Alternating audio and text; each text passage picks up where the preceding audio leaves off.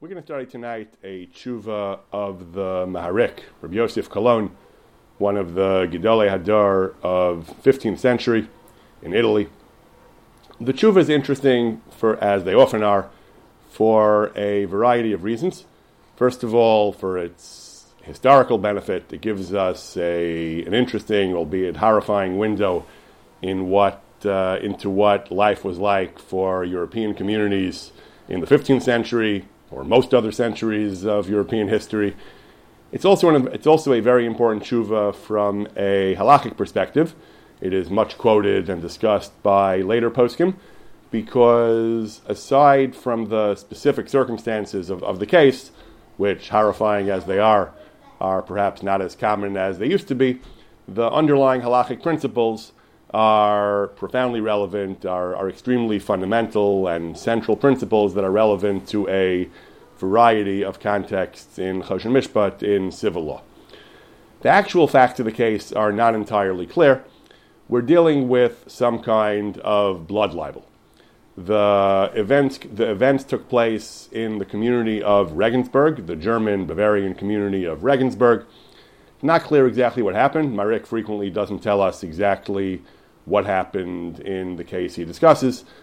The, we can kind of piece together what happened from the tshuva as well as perhaps from other historical records, although we're making some assumptions, put, putting, putting two and two together here.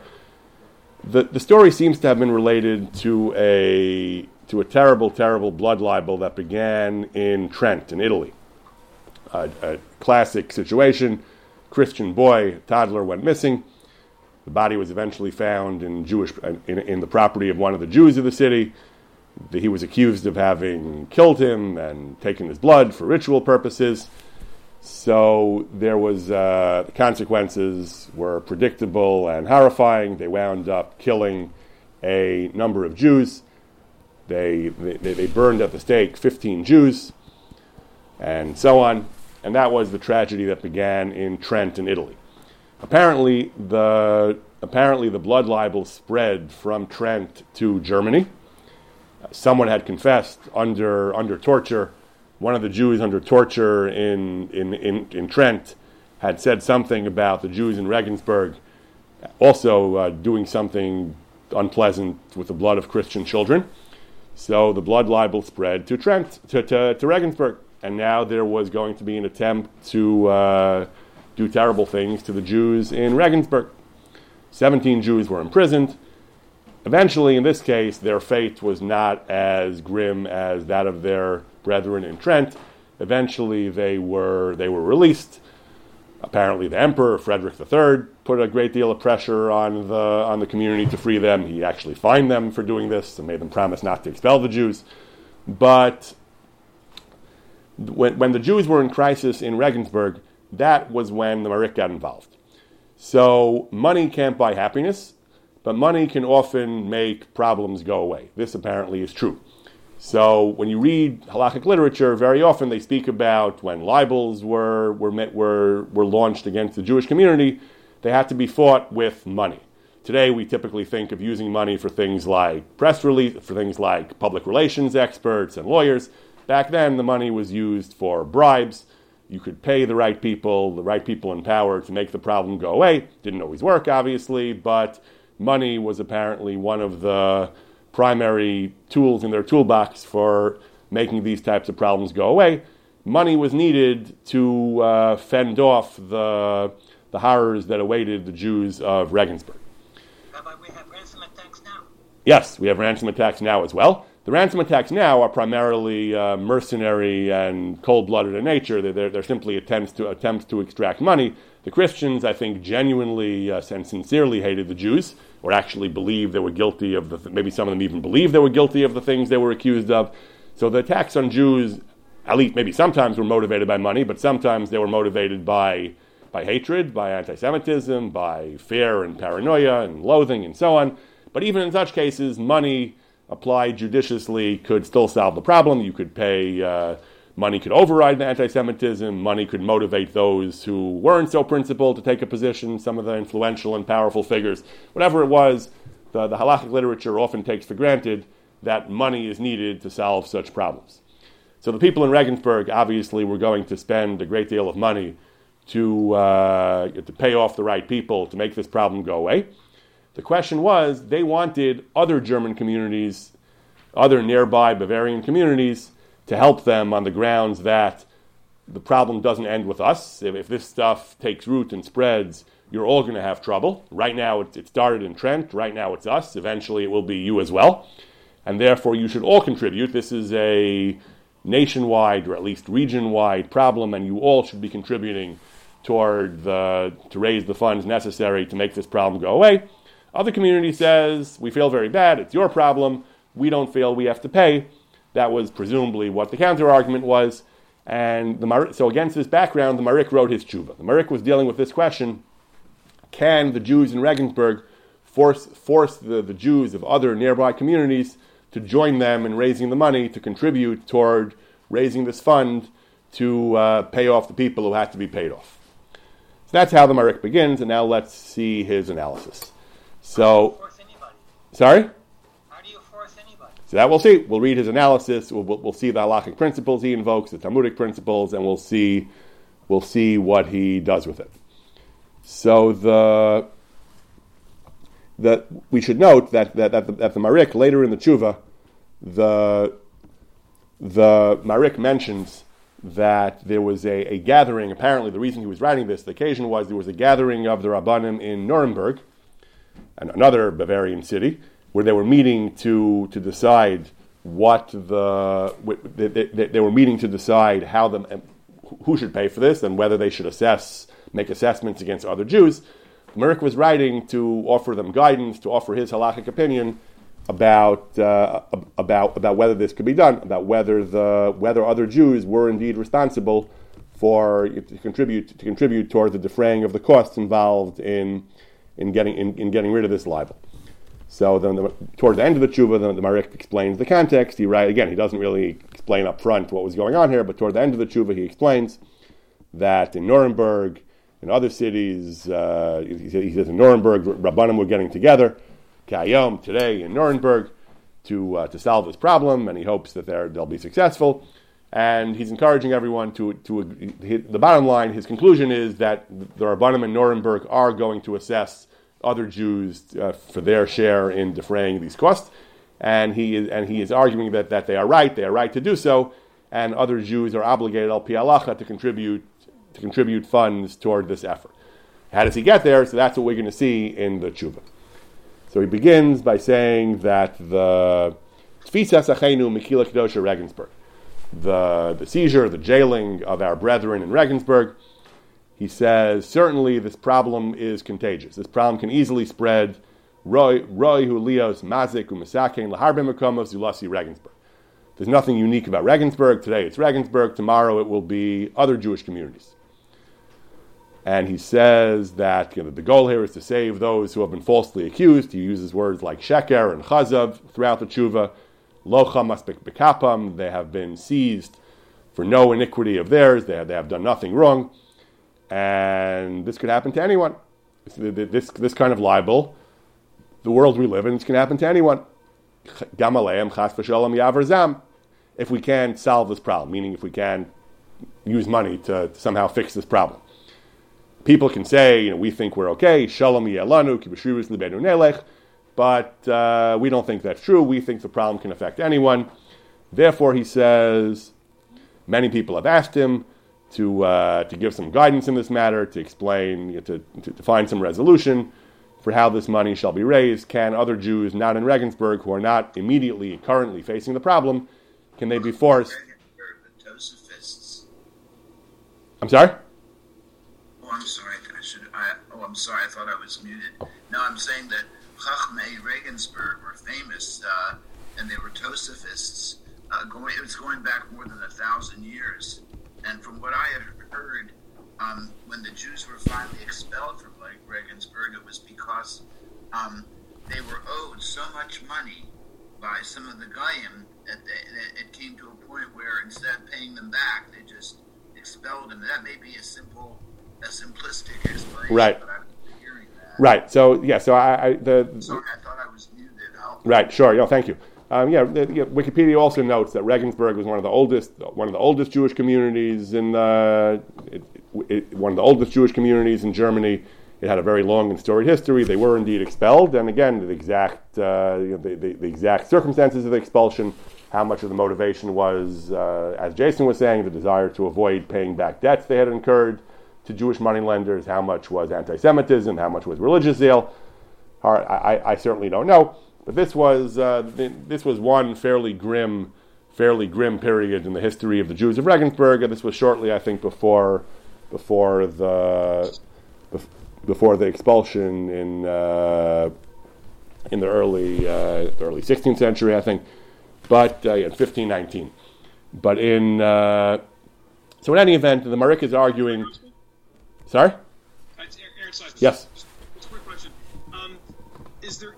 between the Trent Jewish community and the Regensburg Jewish community? Mean, they're like five hour drive from each other. They're like, it, it, do we have any any reason to believe that there is inherent like like because there's commerce or, or, or relatives that could indicate why one can like you can imagine saying, well, let's raise money from Jews who live in the Pale of settlement. They're also ultimately, but you're not going to go that far. Right. So, so, so, so, so Trent was not actually directly involved. Trent was apparently just the story of how the blood libel originally came up. The, the, it seems that the, that the libel was currently affecting Regensburg, and they wanted to raise money, not from Italy, but they wanted to raise money from other Bavarian communities near Regensburg, unnamed communities, maybe Nuremberg, maybe other communities nearby. It, it, does, the, the, Italian connection was just apparently the historical background. The, thing started in Italy and it exploded, and eventually, it, for some reason, it, spread to uh, to Regensburg. But that the actual the, the, the, actual debate seems to have seems to have involved just a number of uh, geographically proximate communities in Bavaria in Germany. All right, because you, you, just had suggested that, that one of the people in Trent was tortured and then yeah, that, that, that, that, that's what I read in one of the historical accounts of the affair that, that, that, some, that somebody implicated somebody in Regensburg, but, but the, the Marik doesn't mention Italy here. Marik himself was from Italy, but he, he only mentions German, German communities there. Okay, thanks. So, so the question was can they force other people to pay? Marik's answer is going to be yes. And the question is how does he get there? So he says the general principle is any community that can reasonably be assumed, Karav Levada, he says, that chas v'shalom gam aleim hayaover koset harela, that the cup of wrath, the, the cup of poison, is eventually going to pass to them if they don't solve the problem, then the din is no saying it is halachically sound. He says that they should be no say baol, that they should bear their, a share of the cost in, in fixing the problem. And since, the, the, even though right now the people in Regensburg are focused on getting the, the Christians off their back, but fixing that problem again, he, whatever they were going to do, bribing people, paying people off, whatever they were going to do, was going to solve the problem permanently for everyone. And that's the key halachic uh, paradigm that we're using here. On the one hand, what they're doing in Regensburg is this is not a per capita charge. The, the government is not telling you, okay, if you want us to include, uh, if you want us to, if you, if you want us to, to, to, you know, to, to exonerate all the communities, you're going to pay more. It didn't work like that. There was going to be a one, you know, a one, one payment to the whoever they were going to pay that would get them off the back off their backs in Regensburg, and that was assumed that would also solve the problem incidentally for other cities as well. So they weren't paying extra for any other city. That's why we're going to see we're going to get we're going to get into questions of zenen of zelo chaser. People in Regensburg would have had to pay this, this the same money anyway, regardless of whether other German communities were or were not in the picture. Nevertheless, the Marik rules. The Marik does not mention the principle of zenen of zelo chaser. Instead, he says since the same, the same money, the same funds that were going to save Regensburg were going to save other Jewish communities as well, he says that if they save themselves, they save everyone. If they, if they fall, other Jewish communities will fall as well. Even though right now the immediate problem, the immediate legal legal calamity is upon Regensburg, and they haven't started actually libeling Jews in other cities yet but it's eventually going to happen. It's, it's going to get there eventually, he assumes. Again, you have to be there to know uh, how, how to make this assessment, but we're going to take his word for it that if this problem is not solved, it will eventually, in, with great likelihood, it will eventually spread to other cities. Nidon Nehem al Shem Sofam, he says, and they all have to contribute. Since this is a, a, uh, a mutual need, a need that all the Bavarian communities have together, therefore even even even the city that has the most pressing, most immediate need. Nevertheless, other cities can say, "You do what you want, and we'll freeload off you." The halacha is, on the contrary, Marik says, the Regensburg can, tur- can turn to its sister cities and say, we are, we, we are the pointy edge of the spare here. We are the ones who are going to be solving the problems for all of you. You have this problem objectively, undeniably, you have this problem as well, even if it's not quite as imminent for you. We are going to pay the money to fix it, and therefore you are going to be obligated to pay us, to join us in contributing toward this, uh, toward this solution. What is the source for this? So he brings a, a, a very important Gemara in Bav Metzia. The Gemara in Bav Metzia is discussing local infrastructure. It's discussing two cases, two variations of a case where there is an infrastructure project that is necessary to multiple individuals. One version is that there is a there is an irrigation channel, an irrigation canal of some sort, and it gets it gets blocked up.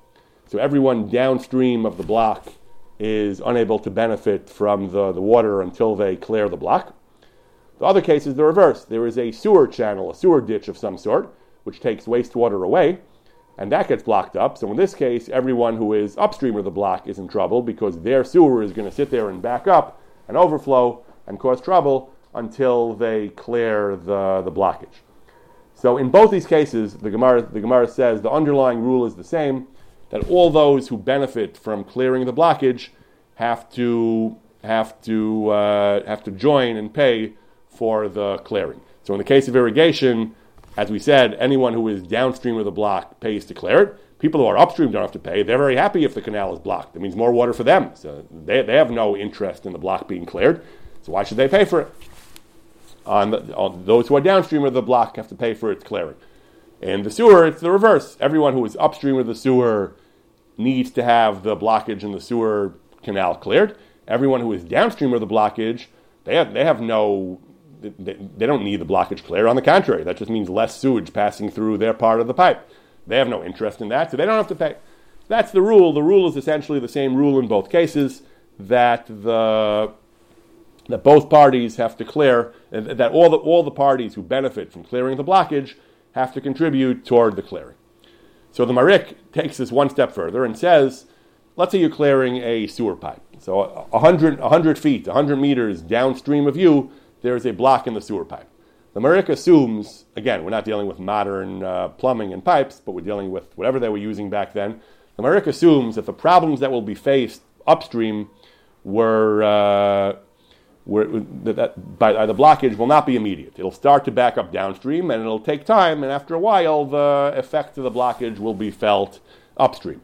I mean, it depends how obviously how big the pipe is, and how much sewage there is, and how uh, and how, how, and how much stuff is going in and out for every one of the people, how much sewage is going in and every one of the people who dump their sewage in there.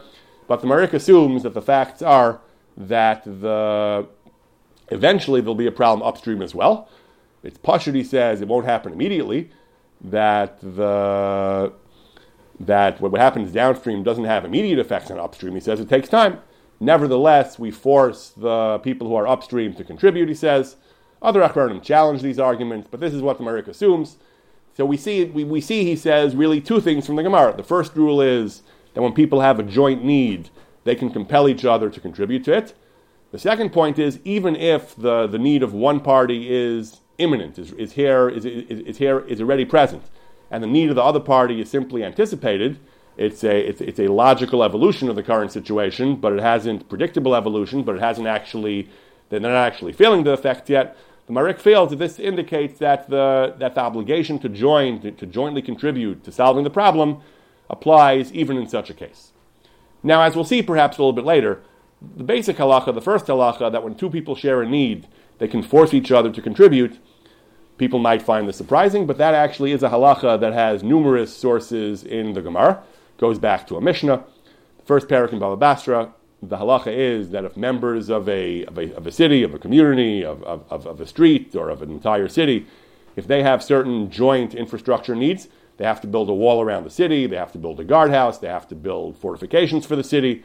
So everyone of the city needs these, these fortifications. So the members of the city have the right to turn to each other and say, we all need this, so we all have the right to demand that we all contribute. you can't say, I'll take my chances against the bandits coming in, the wolves coming in. No, as long as the halacha determines, as long as Din determines that this is objectively necessary, then any member of the city can force any other recalcitrant member to join in funding the project. We think of this today as a function of government. That, again, uh, political philosophers will talk about, uh, we'll try to untangle this. What right does one citizen have to force another, another citizen to help him? If I want to defund the police and you want to have a police department, how can you force me to pay for the police? That we all know intuitively that's how government works. That members of a society have the right to force other members to participate in projects that are for the general good, even if uh, people can't just say, "Well, I choose not to fund this particular uh, this particular joint project."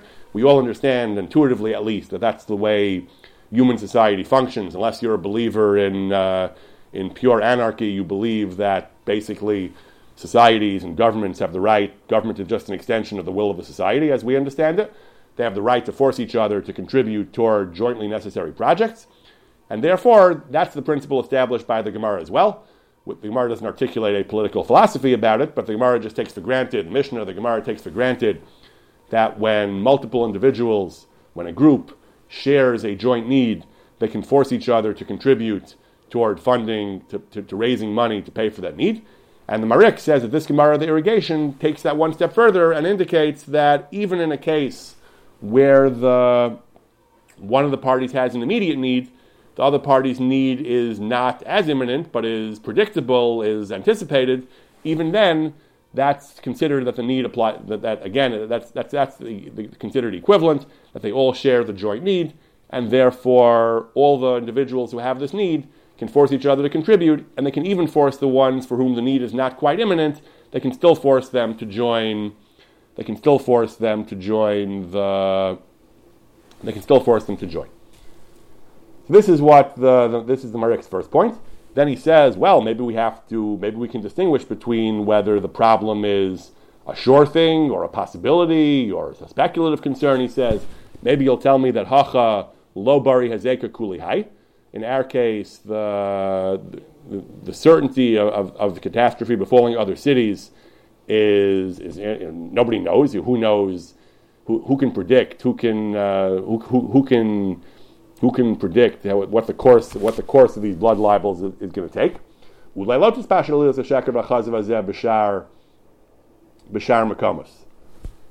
So, so who said that maybe in such a case, maybe in such a case there's no, uh, in such a case there's no obligation to contribute? Says the Marik, no. First of all, he says the facts are anuroim of harabim. We know how this works. We understand the mindset of our uh, of our Christian brethren. Kol. All all they think about, all their all they're focused on is finding ways to uh, descend upon us and uh, and uh, and cause problems for us. Hashem of rachum miyadam. Hashem in His great mercy should help us, does help us from them. That's called Bari Hazeka. That's what Chazal mean. That's what the Torah means, and the Navi means in Mishlei. It says Ashrei Adam Mafache Tamid. Blessed is he who is uh, always fearful. Again, this is not a call for paranoia. This is a call for being realistically concerned about what's likely to happen, not being uh, Pollyannish. That, uh, that we know the grim world in which we live. We know what's likely to happen. We have experience, uh, bitter experience with how our Christian hosts behaved toward us. And therefore, he says that, that we have to, uh, it is entirely, halacha considers these possibilities, as these grim possibilities, as concrete and factual, even if they are not necessarily 100% uh, deterministically going to happen. Furthermore, he says the general rule is when Chazal talk about sakana, we always treat, uh, in these contexts, safek sakana as vadai. We talk about, again, various projects of security various types of security measures that we make that we make everyone pay for it, even Yisomim, even the estates of orphans, where normally there's a very high bar to charge them for anything, to assess them for anything. Normally, the halacha has a lot of protections against uh, assessing orphans for communal needs. But here, when it comes to security, for certain types of security measures, we charge even orphans. So we see that when Chazal dealt with possibilities of sakana, even if it's not uh, a sure thing, Chazal treated safek sakana as vadai sakana, and they, they treated even a possibility of danger as, uh, as something that, that, that requires our attention, that requires we do something about it, and therefore we assess even orphans for these needs. And therefore, he says that the therefore he says that the even even though it's even though it's mathematically speaking not a sure thing, but when we deal with sakana, we treat even uncertain possibilities as as concrete and, and serious problems, and therefore therefore every safek sakana he says we Chacham didn't follow Rove in this context, but but they, they, they but they they, they, they, they, they were machmer, they treated it as vadai. Certainly, he says, kol shekain v'kol shekain, gedola kazu, a great danger, as in the present case, vadai yesh leha. Certainly, we have to be choshesh for it. And people can't say, oh, I'm not worried about it, things will be okay. Things will not be okay, and we have to be very concerned things will not be okay. Mishain a choshesh b'davar gadol kazeh, anyone who is not concerned about such a grave danger to, the, to his community, then it's, uh, that is reckless and badly misguided, he says, and therefore they have to contribute. Furthermore, he says, even if you're going to tell me that these are not considered things that are karav levadai, but in general, we said before, the, the Mishnah, the Brisa says that security measures in general, people in the city can force each other to contribute. So we see that anyone in the city, anyone who's, who, anyone who's facing the same problem, can be forced by his neighbors, by the other members of his community, to contribute to things like doors and bolts and different types of locks and walls and, uh, and all kinds of things. Kol again, but Kol he says, B'chashasha gedol batuma kazu, the, the grave mortal danger that we're facing in this case, that chas v'shalom is a danger for guf and, and for nefesh also, and he, he alludes briefly to what he's referring to. He says, Kidamrina el nagdu, this is a reference. He doesn't even want to say what, he, what he's thinking here, but he, he's referring to a Gemara that says that we see the power of torture, that Hanani, Mishael, and Azariah were thrown into a, because they refused to, to worship Nebuchadnezzar, they were thrown into a, uh, a fiery furnace. Nebuchadnezzar or his idols, they were thrown into a fiery furnace. And they were willing to do that. They were Moser Nefesh. They, they, they were some of the classic examples of Mesiras Nefesh in, uh, in Tanakh that they were Moser Nefesh to, to avoid Avodah Zarah, to avoid even, it may not have even been Avodah Zarah, may have, may have been simply something that was, uh, that was uh, like Avodah Zarah, but uh, says, the, says the Gemara, a shocking thing, the Gemara says that Hanani, Mishael, Azariah were willing to give up their lives for Kvod Shamayim. But had they faced torture, Ilmali Nagduha, had they beaten them, then they would have palchul tzalma, they would have worshipped the tzalma of Nebuchadnezzar. They, they couldn't have held out for if they were tortured. We shouldn't discuss what that means. Is that really true? Would such great people actually have given into torture? Maybe not. Some say some say it wasn't really avodah zarah. It was only uh, it only looked like avodah zarah. It was really just bowing down for the honor of the king. But in any event, the Marik says you see the power of torture that the Gemara at face value is suggesting that even Chaim Mishal Vazaria might have worshipped avodah zarah under the stress of torture. The Marik is obviously alluding to the fact that the dangers of these blood libels, A, they're danger for the guf, because they kill people. B, they're danger for the nefesh. The Jews get baptized. Jews are forcibly baptized. Jews accept baptism, some of them at least, to, to avoid the torture and death and so on.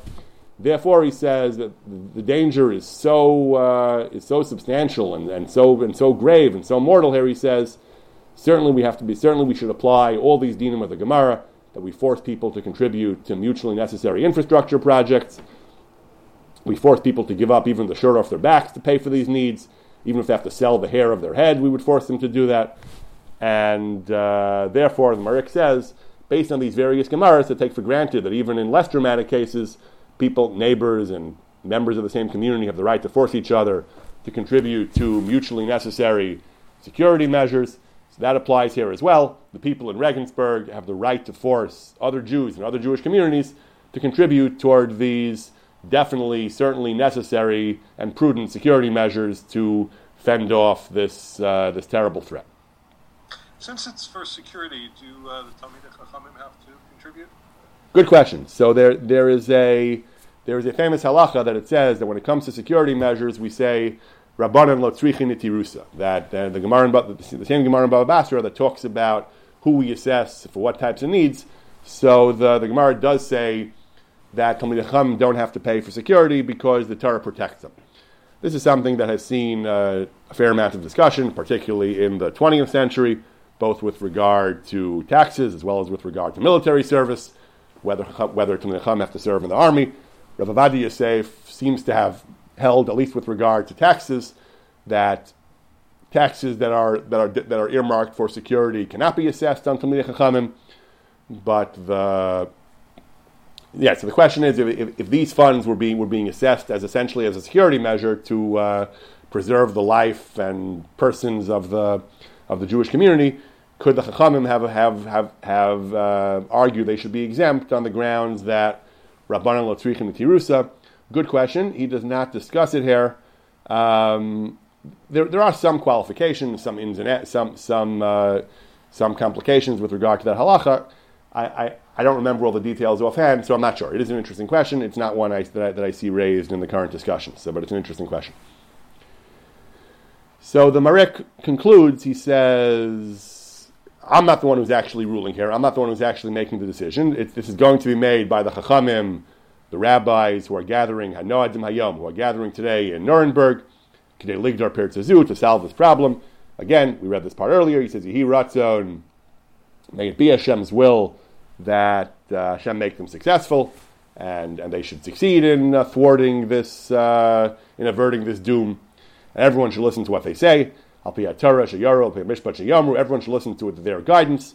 Who should pay and how much they should pay? Again, I guess the question is who's, who's in more danger, who's in less danger, how much people should pay. The questions like this, there's always a question: how much are how much is proportionate to wealth, and how much is proportional to, uh, to how much is per capita al lahachmer al. So, but in any event, whatever the decisions of the Chachmei Nuremberg are, al everyone must obey their dictates. And he says, in normally, as we know from traditional halachic literature, the, the ultimate power of the Jewish community was the cherem, was the ban that they would enforce decisions that they took by putting people under the ban if they fail to listen. We also know that the Christians often recognize the, the unparalleled power of the ban. The Christians, therefore, often denied the, denied the Jewish communities the right to impose the ban. Even though they gave them a great deal of autonomy and they often held them responsible for governing themselves, at the same time, they often took away the, they often took away the power of the ban. That's why you'll see many Svarim published in the 19th century, often you'll see many svarim. Anytime they mention the word cherem, you'll see a little footnote uh, saying cherem when the government allowed it. Not, of course, today when the government bans the cherem. These halachas are obsolete today, are moot, because the governments were very, very upset about the cherem sometimes, and they they, they, they often uh, were quite strict about denying the Jews the right to apply the cherem. So the Marik mentions this. He says, I, I know that in Nuremberg and many other cities in Germany it sounds like in Italy he could speak freely about the Cherem, but it sounds like in Germany there was a problem with the Cherem, that the local Christian governments didn't allow them to do the Cherem. Uh, they, they couldn't write B'derech Zera, which means Cherem, because of fear of the government or other reasons, he says. Therefore, Anochi Atzar Balachazik Divrei. They can't, uh, they can't say explicitly that they're imposing a Cherem. I can do that. I have the, I have the political ability to do that, legal ability to do that. Ein. Their authority should their authority should be respected on its own right. But nevertheless, I am going to back them up by imposing a cherem. Hineni gozer b'gzera chamura. Now the words bekoach nidri v'shamta were actually omitted from later printed editions of the Marik for the same reason, because they weren't allowed to even talk about cherem in some in some communities. But in some editions we have these words. The earlier editions we have these words bekoach nidri v'shamta, different forms of cherem.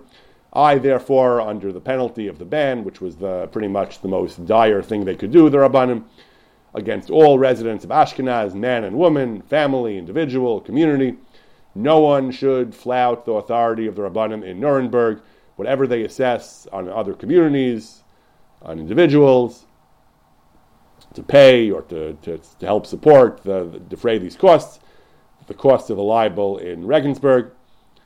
The libel, he insists, of course, is sheker and chazav of betarmis, It is completely, uh, it, it is a false, libelous allegation, blood libel, kishmo kenu. And no one should uh, refuse, no one should fail to cooperate. Whatever they assess in Nuremberg, people should do. Aleim lahosif, mehem ligroa.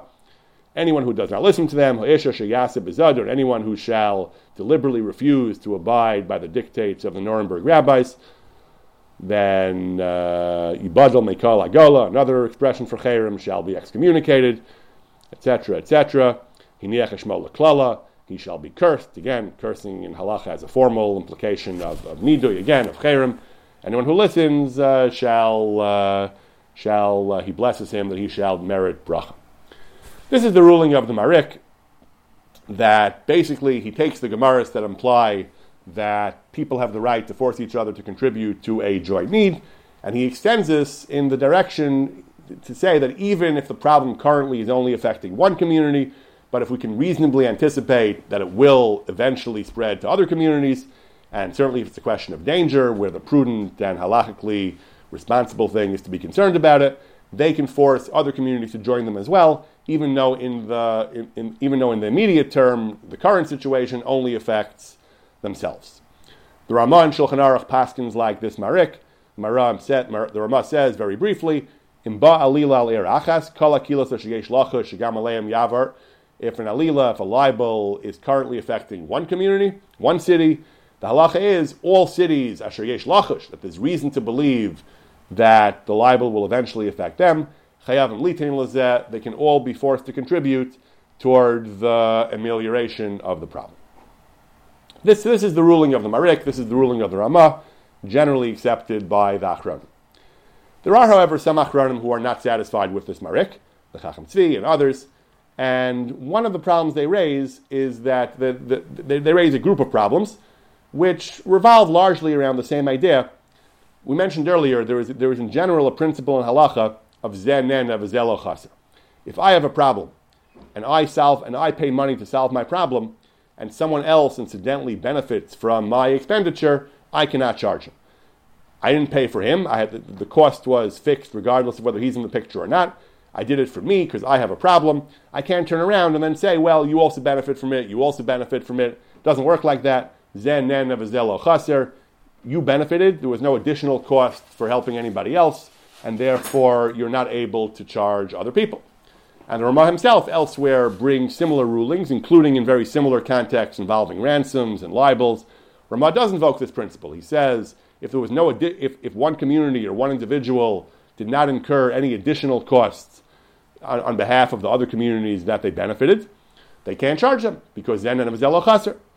So how do we square that with this marik? The marik is telling us that even if currently the problem affects you, but if we can anticipate the problem may affect others as well, and it's prudent for them to be concerned about it, you can charge them. In other contexts, the rule is that the expense was yours, you solved your problem and incidentally benefited others, you have no right to charge them. So when do we say one? When do we say the other? This is an extremely complicated sugya. There are numerous tshuvos that, uh, that, that, that deal with these, these contradictions and make all kinds of distinctions. We're not going to get too much. We're not, we're not going to we're not going to delve too much more deeply into the intricacies of their distinctions. Some say that there's a difference between danger at our community level and dealing with individuals. Some have other distinctions. The Chacham Tzvi just throws up his hands and says it's a contradiction, and this marik is uh, is debatable, and we don't paskin like it. He says, even though the Ramah paskin like it. One thing, one one achron I do want to discuss briefly is the is the is the position of the Nesivos Hamishpat. The Nesivos does work very much with this Marik. Marik is based on the Gemaras. Marik is based on various Gemaras that say that when people share a mutual need, they all need to clear the blockage in a river, upstream or downstream. They all need to build walls around the city. It's a, there are clear Gemaras that, that articulate this rule that they can all force each other to join. And again, we would think of this as a function of government. The Gemara doesn't really cast it as government. The Gemara just introduces it as a kind of self evident, really, partnership. Five people live on a river. They don't share any kind of governmental authority over the river necessarily, but if they all have a joint need, they can all force each other to contribute. And we don't say We don't say, you can't force me. What do you have to do with me? We're not partners, and we never enter into any kind of agreement for the maintenance of the river. It doesn't work like that. If Beis sees that there is a joint need, that objectively they all need this, Beis can force all of them to contribute. So the Nesivos elevates this, articulates this, and generalizes this into a general doctrine. Even people who have no explicit agreement of partners, anytime there's something that they clearly both need, then they can force each other to contribute. It's, it's a kind of automatic partnership. Achronim, legal thinkers, try to articulate what is the, the lumdus of this, what is the rationale for this, but the Gemara just takes it for granted. The Mishnah and the Gemara just expresses it as uh, a logical and, and uh, ruling that, that doesn't require any, any, any further explanation. That if there are people who share a mutual need, they can all force each other to jointly contribute. Again, the Marik extends it even further, even if the immediate need is for, is for one of them and the other person is not even in the picture yet. But the, in some cases, even, even he can be forced to contribute if the need is, if we can anticipate it, then it's clearly something that a responsible person would and should be concerned about. But the Nesivos just develops this general idea. The halacha has this notion of artificial partnership. And he goes on and he, he brings a number of different examples of it. Then he points out that there, yes, there are some cases in which we say zenen of Zelo chaser. There are cases in which we say, well, you paid the money. I don't feel like joining you. I'm, I'm, benefiting from it. I'm not denying that I benefit from it. Why should I pay? Zenen of Zelo chaser. You did it, and I benefited. So why should I pay you anything? So the Nesiva says, Nesiva tries to explain when we say that rule. So he says that's only the only time we say that he says is when something that's not strictly necessary. It's a luxury, it's, ni- it's a nice to have, but it's not necessary. The example he brings is when there are two neighbors, one of them puts up a fence around his property, and the fence also benefits the other, the other, the other property owner, because now the, the, the, varmints are not getting in, the deer, or the, whatever they are, the raccoons are not getting into his neighbor's property either because the, because the, the nice, expensive fence he built is keeping out all the pests from his neighbor's property as well. So he turns to his neighbor and says, Can you please now, can I charge you to defray the cost? We're not even talking about a fence between the two neighbors. We're talking about a fence he built around the far side of his property, let's say. He says, Look, you know, I have a forest next to my property. The deer were coming in, and from my property, they were going to your property. Now that I fenced my property, you're safe from the deer. Please pay me. So we say no. We say zenen of chaser that you didn't pay extra because of him, the fact that he incidentally benefits, we say you have no right to charge him. Says in Asivas, the only reason we say you can't charge him in that case is because he doesn't really need it. He could say it's a nice to have, yes, but I could have found other solutions. I could have found cheaper solutions. I, I, I didn't need a fence. I wouldn't have built a fence. If it were up to me, I would never have funded the construction of a fence. If that's a credible claim, if Din thinks that that's what a reasonable person might have done, then even though he doesn't deny that he benefits from it, now the fence is here, I can't deny it's very convenient. But you can't force me to pay because I, I never would have wanted to, to, to fund such a project. But projects which are not debatable, when there's a blood libel going around, you don't just say hope for the best. That's not a plan. When there are when the city needs a fence or or bolts and locks and so on, that's not debatable. That's something that Chazal felt was necessary. The Mishnah feels is necessary. In such cases, any willing individual can force the unwilling individuals to, to join him. And the Marik's extension of that is that that applies even in a case where the even in a case where the the need is primarily currently on one party, but if it's expected that it will eventually be, the need will eventually be felt by the other parties, and even now one party can force all the other ones to contribute to the cost that will eventually be for all of their benefit.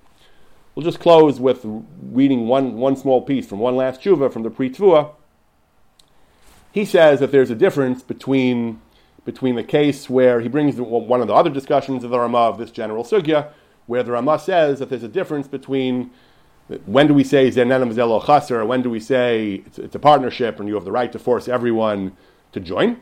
So he says partnership applies when the person making the expenditure is aware of and is taking into account the needs of the other individuals involved and he's making the expenditure deliberately, consciously, assuming and hoping and, and, and insisting that they join him.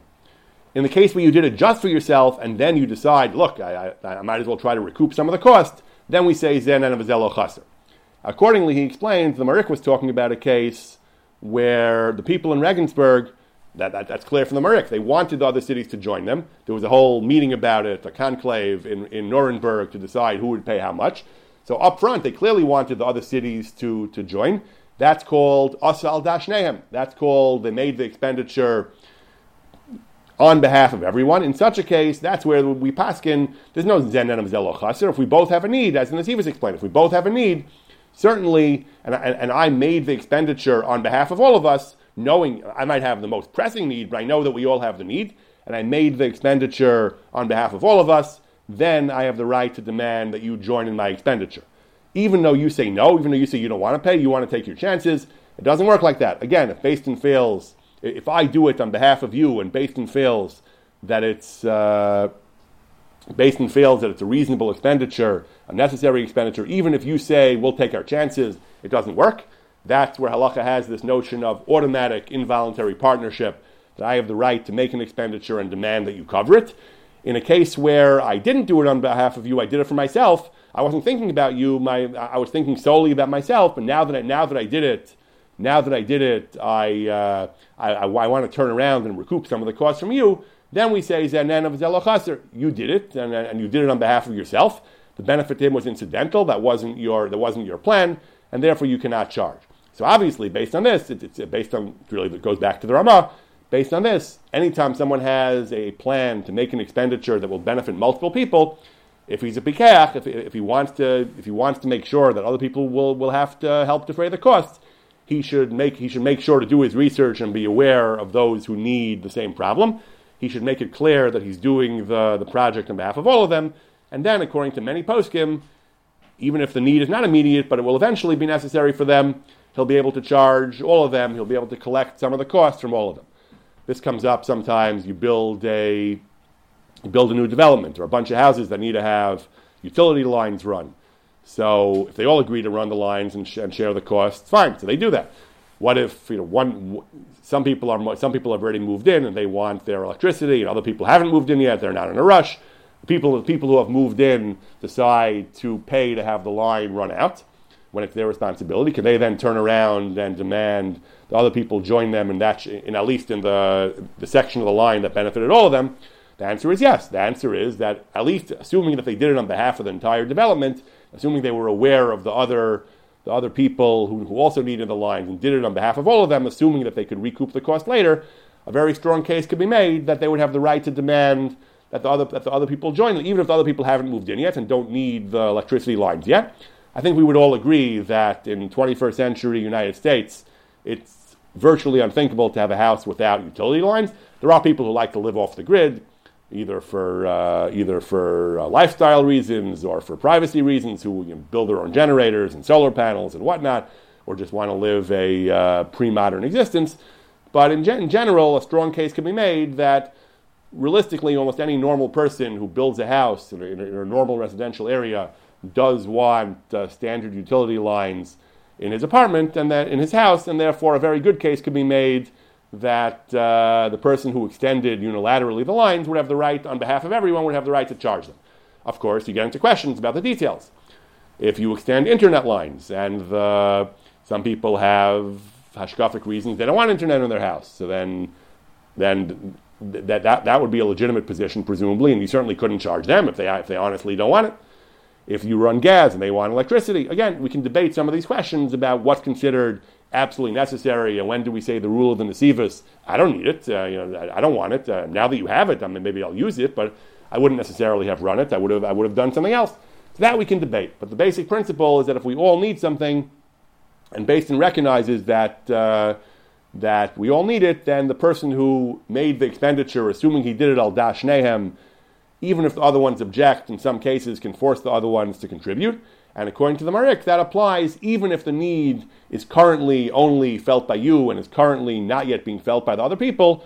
Still, if, the, if, if, if it's foreseeable, if it's anticipated, they will need it. Like in my example, the development, they haven't moved in yet, but they will move in. And when they move in, they're going to need their electricity. The fact that they're not here for another three months doesn't necessarily matter. You still have the right to force them to, to join in your expenditure because they will have the problem, they will have the need, even if they don't have the need just yet.